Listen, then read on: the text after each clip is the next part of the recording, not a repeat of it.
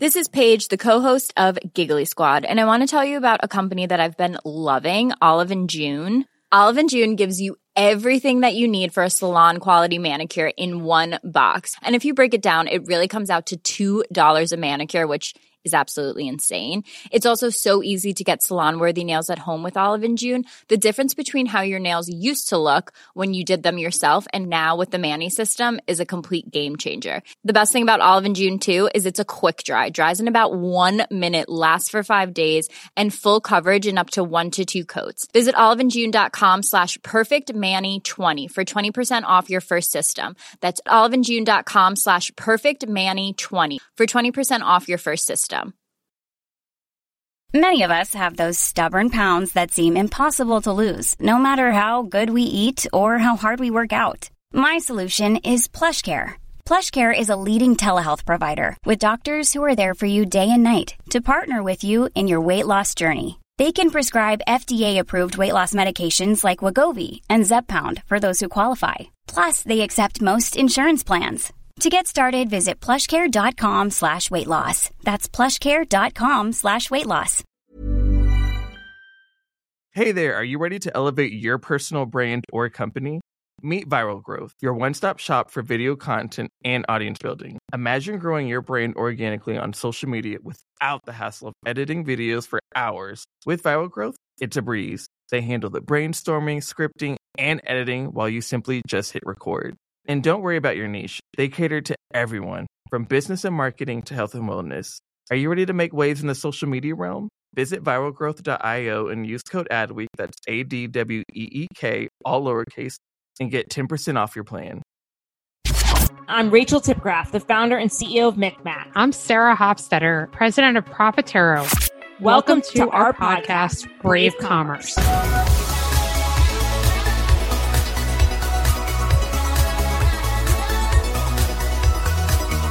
Sarah, let's try this retail nerdy game that you've just come up with. PDP, MAP, AMG, ARA, CTA, WMG, CPM, CPE, uh, FMV, FPC, ACV, UPC. Okay. Wow. Like we could actually go on forever. Retail acronyms. Yeah, joining this industry has its share of barriers, and one of them is just the alphabet soup of oh crap. Crap is one of the best ones. I knew you one day would stumble into that. I do stumble into crap very frequently, but that's a whole different story. But it's funny, you know, when we were talking with Surabhi from J and J, she brought up an acronym that I had never heard of. I don't think you've ever heard of. No, but I love it.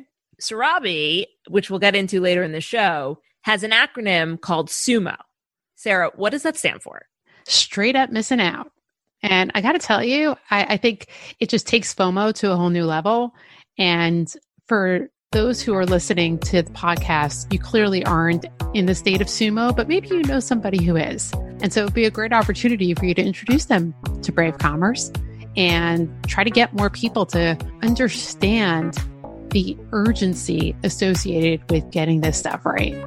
Yeah, I mean, especially when you're in a category that's shrinking, you can't straight up miss out. You got to start doing things. Oh, at the, at the rate I've been buying Neutrogena, I don't think we're straight up missing out on J and J. But uh, Neutrogena is doing perfectly well, and shout out to our clients there. Without further ado, why don't we bring Surabhi on to the show and tell us all about it? I'm super excited for today because this person has become one of my new best friends during COVID and that's Surabhi Pokhriyal, who's the global director of e-commerce acceleration at Johnson & Johnson. Surabhi, thanks for joining us. Hi, Rachel. Hi, Sarah. I'm excited. I never asked you this question, but I always have found your title pretty unique compared to other executives because your job title sounds like a mission statement e commerce acceleration.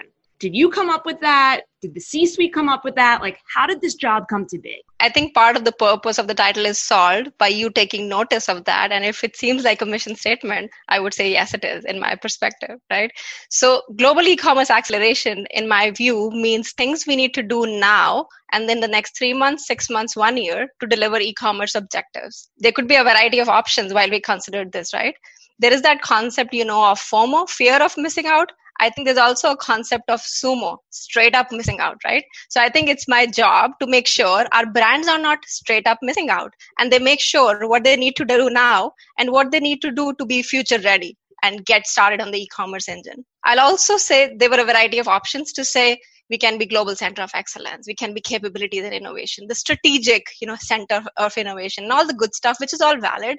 But i personally felt that there has to be a verb or an action rooted to certain roles like this which are evangelist kind of roles so i think acceleration brings that verb or actionability to my title. I gotta tell you that podcasts generally seem to have like a theme and sometimes it's like at the end of the podcast where we're like, oh, here she said something really awesome, but I feel like we just hit our memory sticker, the, the sumo.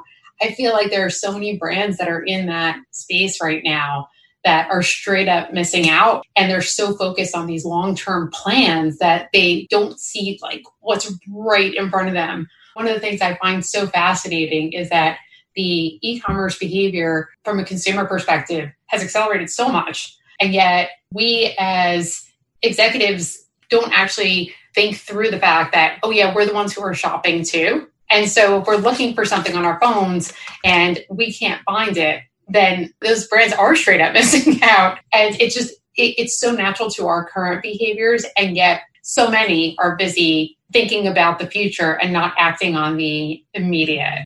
Rachel, it's like what you say about the hands on keyboard element. A hundred percent. Surabhi, does that mean your role sits under corporate strategy? Does it sit under sales? Does it sit under the CMO? Like, where does this mission exist within the organization?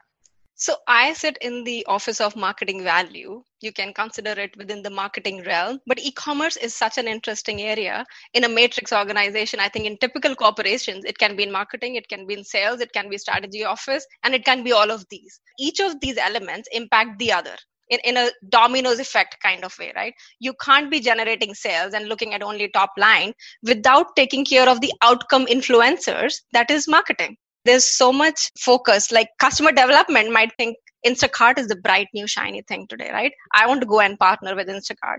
Marketing might think Instagram is the bright new shiny thing today, and I want to do that, and TikTok and Snapchat and all of that.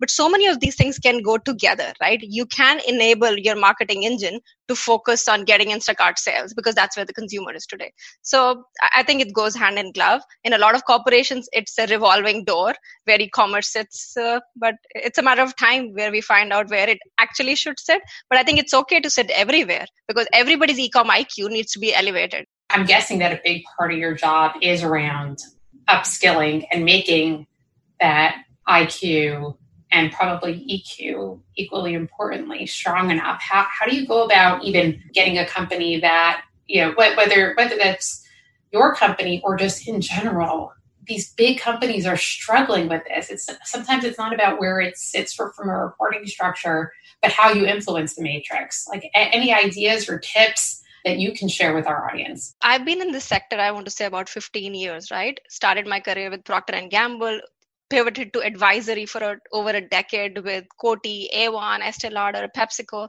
and then with Johnson and Johnson for the last three odd years, right? I, I think there's a pattern to all of these Fortune 100 companies in terms of upskilling and education. Like you said, is e-commerce the air we breathe? Not yet. But I think the day it becomes that, I'll give you the analogy I heard somewhere recently. You'd never have a chief electricity officer in a factory. And there's a reason you don't, because electricity is in the being of what runs a factory.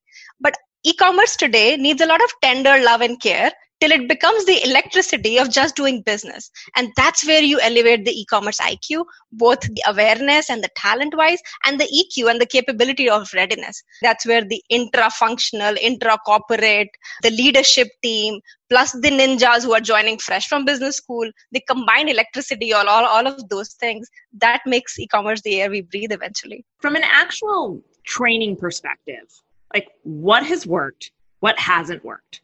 When it comes to educating these matrix orgs on e-commerce acceleration? So there are two aspects on training, right? There are some low-lying fruits, like we call money, just lying on the table, waiting to be picked up, right? That can give you the 10% kind of ROI. There are also training opportunities that will give you the 10x kind of exponential ROI.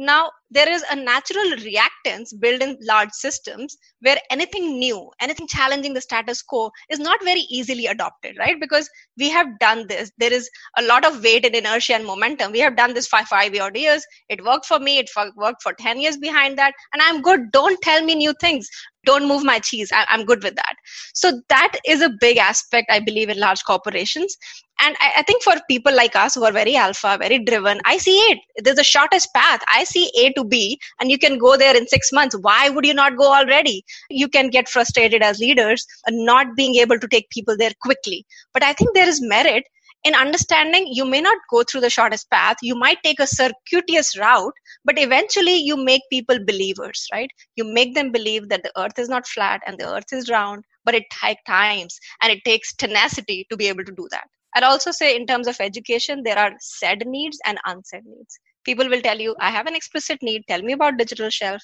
tell me about good content tell me about good creative but there are unsaid needs they don't know what they're asking for Steve Jobs used to say fantastically, the customer doesn't know what she wants till you give it to her. Mm-hmm.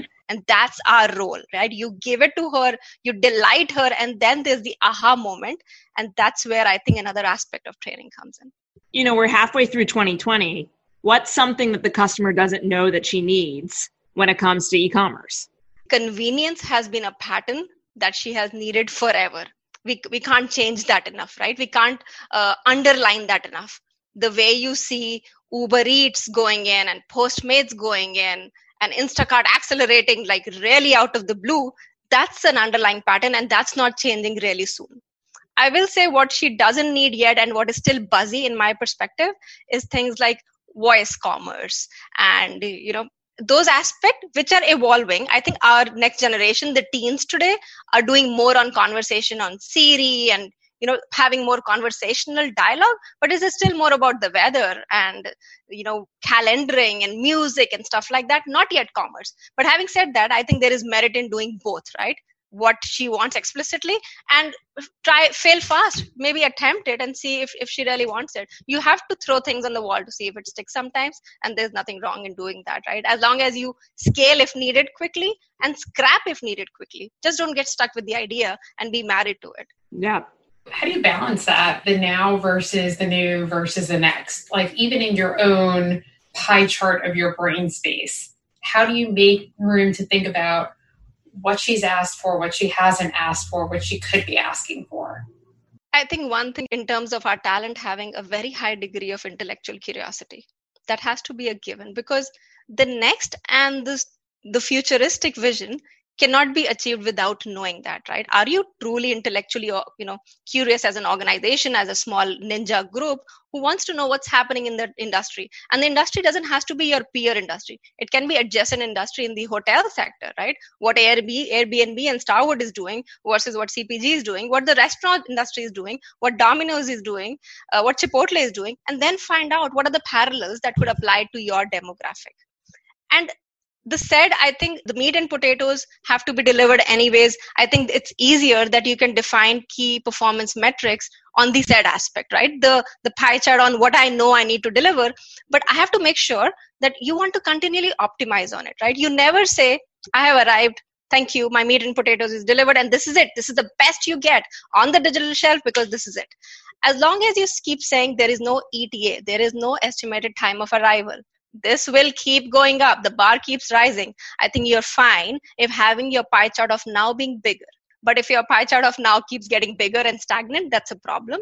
But your next and future off will have to be coming from being externally aware and very rooted in what the consumer wants and listening to her. Uh, let me just jump a little bit deeper into that because you talked about learning from other industries and i think that that's super smart. If we just look to the left and the right we don't really actually get the real peripheral vision that we need what are the things that we could learn from, let's just say, Domino's as it relates to last mile delivery? Where do you think this is going to shake out? Like you said, and Instacart has become the bright, shiny object, even though it's been around for five, six, seven, eight years. Yeah. But it's jumped because they're solving a problem on that last mile. What can we learn from those other industries to inform where we think things are going? I'm personally very inspired by the Domino's story because if you search them up, back in 2015 before last mile delivery uber eats became the fancy thing it is today right and delivering convenience store products domino's called itself the e-commerce company that sells pizza i don't think there is a lot of appreciation for that kind of maturity in a lot of industries today what Chipotle is doing today and what a lot of other restaurants are doing, I think Domino's was way ahead. Burger King is starting to be on the same sector. So that I think is a very forward leaning approach. I'll give you the example. They had a campaign back in 2018 or 17. They used to call it paving for pizza. So they would have a crowdsourced way for the consumers to say, oh, my zip code in Princeton has potholes here. And they will go and fix it on domino's will fix potholes you know to make sure that pizza gets delivered, delivered in time so look at the pr campaign the social community impact and of course the pizza impact which is sell, being sold by on you know online e-commerce. So that i think is pretty phenomenal. There's a bunch of companies you know who who do all of this today. Lululemon a classic example you know and athletic leisure. Till before the pandemic 25% of the business was e-commerce. After the pandemic look at the mirror acquisition and they quickly pivoted. In-store sales in New York City are really crashing. People are not coming into the Zumba classes and the yoga classes, but their business on e-commerce uh, via e-commerce is now 60%. So companies that are in a fail fast mode, in a quick pivot in terms of last mile delivery, think of PepsiCo, right? They launched a direct to consumer site in a month within the pandemic. I won't say it's the biggest channel for their sales. I don't think it was intended to be, but they were looking to solve the last mile problem on an impulse purchase of chips which was not happening in stores anymore. That's definitely true. There, without an end cap, what do you do? I will say though, I think you're spot on in that. I find that the pizza business, I know it sounds kind of crazy, but the pizza business has often been a bellwether for the future. I remember being in Cannes in 2012, and one of the big winners at the awards was the VIP fridge magnet, which was a Wi Fi enabled magnet that some tiny pizza store in Dubai had, and you press it and it orders you the pizza that is your default pizza. That's your Alexa Dash. Yeah. Back in the day. Exactly. Yeah. It's funny, uh, Surabhi and Sarah, a few things that you said. In between quitting Gap and building MikMak, I was in Nairobi and I actually was helping a company with an e commerce project as a consultant what was interesting there about pizza delivery companies is that they were the ones that created addresses because in Nairobi, no one had a house address. So you couldn't deliver a pizza. And so they actually like built essentially addresses in Google Map infrastructure. So I agree with everyone the importance of pizza delivery companies. But the second thing is when I was at Gap, and I was only a small part of this project, the smartest thing that they did was we created an open API to our cart and we partnered with Virgin Hotels. So if you ended up at the Virgin Hotel in Chicago and you're like, oh man, I forgot to pack underwear or socks, you could immediately order it on the television there. And then it was delivered within, you know, two hours from a local Gap store within Chicago. So I always thought it was one of the most brilliant things that the company did. If only they really invested in expanding that infrastructure. But agreed. Surabhi, there's a, probably a lot of people listening right now that either have a similar role at their organization or feel like their organization should have someone leading e-commerce acceleration what's your advice to an executive you know within a large corporation that wants to start this discipline did you put together a business plan and bring it to hr like how do you get started to create this discipline I would say most large organizations today have an ambition to make e-commerce real. There, it is a priority. But between the statement of the prioritization and stating that ambition and between actually doing it there's a lot of slip between the cup and the lip that happens right? And that's where i think there are those tenets of establishing capability capacity and motivation to do that right? Capability is where you want to hire the right talent and education and these smes who are truly nimble footed ninjas who strive to do this who have been there done that and who have that fire in their belly right? That solves for the capability part then there is capacity right? Are you designing the organization in a way where these catalysts are able to thrive? They don't stay on an island you know by themselves and are trying to do a traveling salesman job trying to convince each department one by the other. So the org structure and design i think the hr support and the executive support are really crucial because that's where you start underlining your ambition and wanting show that you want to make it a reality. And finally motivation right? As trite as it may sound what gets measured still gets delivered. So your motivation is your KPIs. Are you defining the success KPIs for this department and adjacent departments in a clear, tangible, measurable way, but also having big, hairy, audacious goals, right? Not just saying, oh, I'm good with 10% increment next year and we are fine with that. And that's the way industry is going. And that sounds pretty cool because we are at par are you truly enabling to stretch the goals and say forget 10% what does it take to do 10x what does it take to do exponential? So that i think are a couple of tenets that if executives can start thinking along those lines speaking along those lines because if you speak it enough i think it becomes true. If you speak it enough in the company more people you start having believers and followers and the good word spreads. You touched upon a little bit of this what you consider table stakes. It sounded like digital shelf. And then maybe what was in the middle was last mile delivery. What do you consider advanced e commerce? And not irrelevant like voice commerce, but like we should be doing this right now because we're straight up missing out, but this is an advanced capability. What what is that? Sure. I'll do a parallel to the asset and wealth management industry or the equity management, right? We as investors, if we have our personal portfolio in 401 or stocks, we are always like we have a Fidelity app or an E Trade or a Robinhood app, right? These days, and we are like, my equity is this much, my stock is this much, my mutual fund, and this is how it moves. I know if I'm a risk averse investor, I want to put more in bonds because maybe I'm retiring and I, I have a low tolerance for risk. Similarly, are we truly optimizing our media mix to see what's the outcome? On a day to day basis, like a hedge fund manager would do? I don't think enough companies realize the power in media optimization and many times it's fill it shut it forget it. It's been going like that for five years. I'm fine. My kpis have not changed. I'm meeting the numbers. I'm exceeding the numbers what more do you want?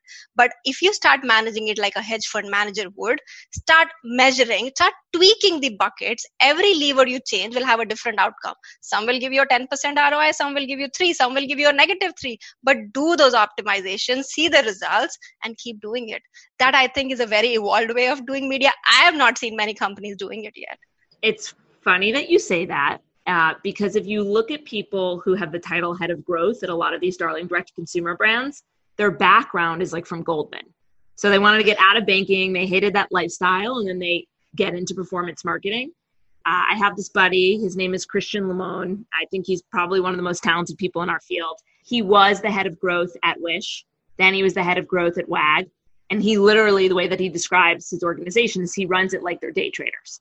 And you walk into the office and it's just like, it looks like you're in a trading office. That's a lot of good validation for me because I was like, how can nobody think of this? This is so obvious. So it's it's good to hear that people are thinking like that already. Maybe in native and indie brands and not in large corporations, but that that's a good good thing to know. Well, I had that when I was in my early days at, at 360i, where we were bringing search engine marketing to bigger brands. And in order to hire the right kind of media buyers, you weren't buying media that was negotiated over a three martini lunch. You were trying to figure out how to win an auction based system. And so it was right after the financial crash. This was like 2004, 2005, and people wanted to get out of Wall Street. And we're like, look, we're looking for people who've got really strong analytical skills who can figure out how to buy in an auction and outsmart the competition when we're talking about fractions of pennies per click and decisions in seconds. We were able to get a lot of people that were either for financial services or frankly out of work. That really did give birth to a lot of the performance marketing that started in search for auction based media, but now there's so much auction based media available today. I do think that the talent pool did come from that. In fact, it's kind of like today where somebody says they've got 25 years of e-commerce experience, you're like, and how much of that is really relevant, really? Who are we kidding? Speaking of e-com, what was the last thing you bought online? Uh, I ordered a ping pong robo, uh, the robo that throws ping pong balls for my son. because he has been playing ping pong at the local club for many years and now eh, during the pandemic they haven't opened the club yet so i wanted him to start practicing and i'm not a good player i was like let the robo throw at you so I outsourced it to machine and I think it's working well so far. That's better than a TaskRabbit. Is that an Amazon purchase or some other ping pong website? It, it's an Amazon purchase just because of the delivery times. I saw other ping pong websites at a cheaper price, but the two day delivery make, makes a difference. Mm-hmm. Well, consumer experience. So we call this podcast Brave Commerce for a reason. We want to know what's the bravest thing that you've ever done, personal or professional? This is such a hard question. It makes you think a lot, right? Obviously. I would say bravery as a concept, if I might put some Sanskrit or Hindi nuance to it, right? You know, bear with me from a cultural aspect if this sounds very, very rooted in a culture you are not aware of, but, you know, listen to it. So, Hinduism has that concept of karma. We call it karma in American, it's karma, right?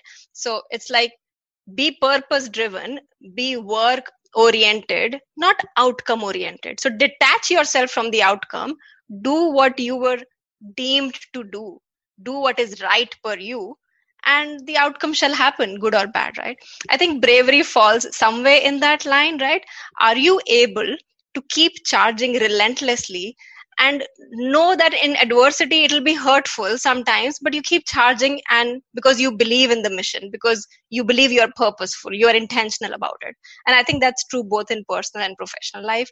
And that brings some sort of post traumatic growth right?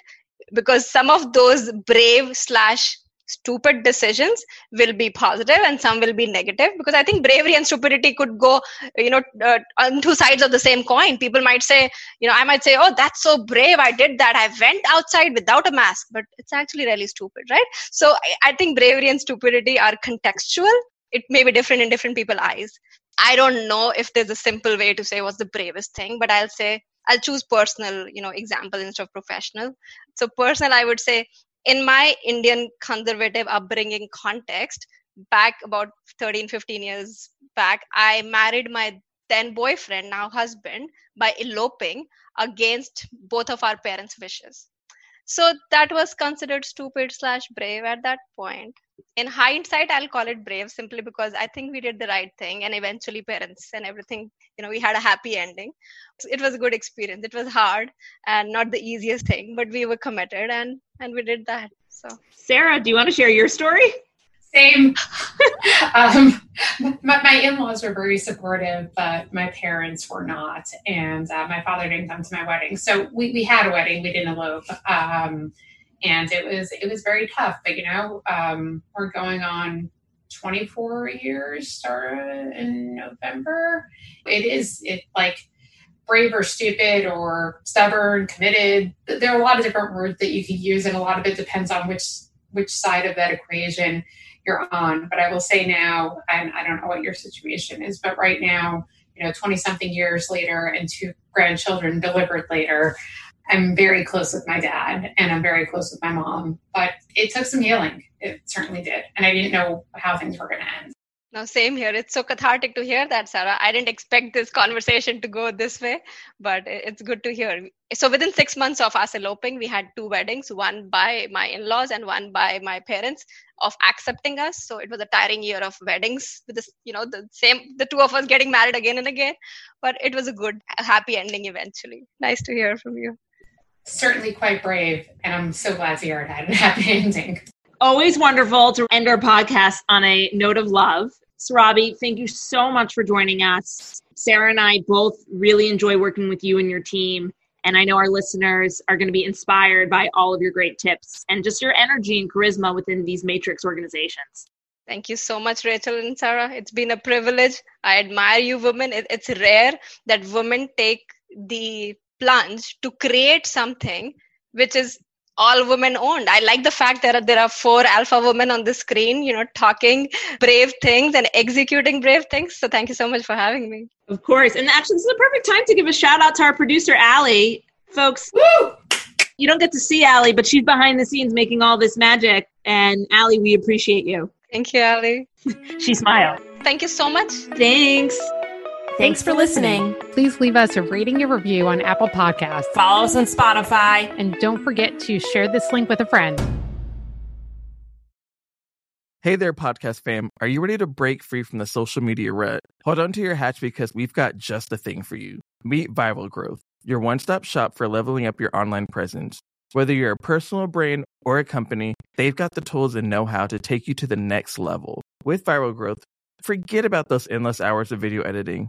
They handle everything from brainstorming to polishing your content so you can just focus on being awesome. And guess what?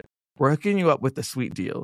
Use code ADWEEK for 10% off when you sign up. Ready to take your social media game to the next level? Head on over to viralgrowth.io and let's turn those digital dreams into a reality. Normally, being a little extra might be a bit much, but not when it comes to healthcare. That's why United Healthcare's Health Protector Guard fixed indemnity insurance plans, underwritten by Golden Rule Insurance Company, supplement your primary plan so you manage out of pocket costs. Learn more at uh1.com. Hi, I'm Jackie Cooper, Global Chief Brand Officer at Edelman and the host of Touch of Truth, a new podcast launching on the Adweek Podcast Network. My dad gave me this incredibly smart piece of advice meet everyone once. As a result, I've met some of the most fascinating and inspiring people on the planet. Now, on Touch of Truth, we're coming center stage and sharing the mic to experience stories of truth, insights, and visions for the future that will challenge your way of thinking. Touch of Truth is available wherever you listen to podcasts. New episodes come out every Tuesday. I do hope to see you there.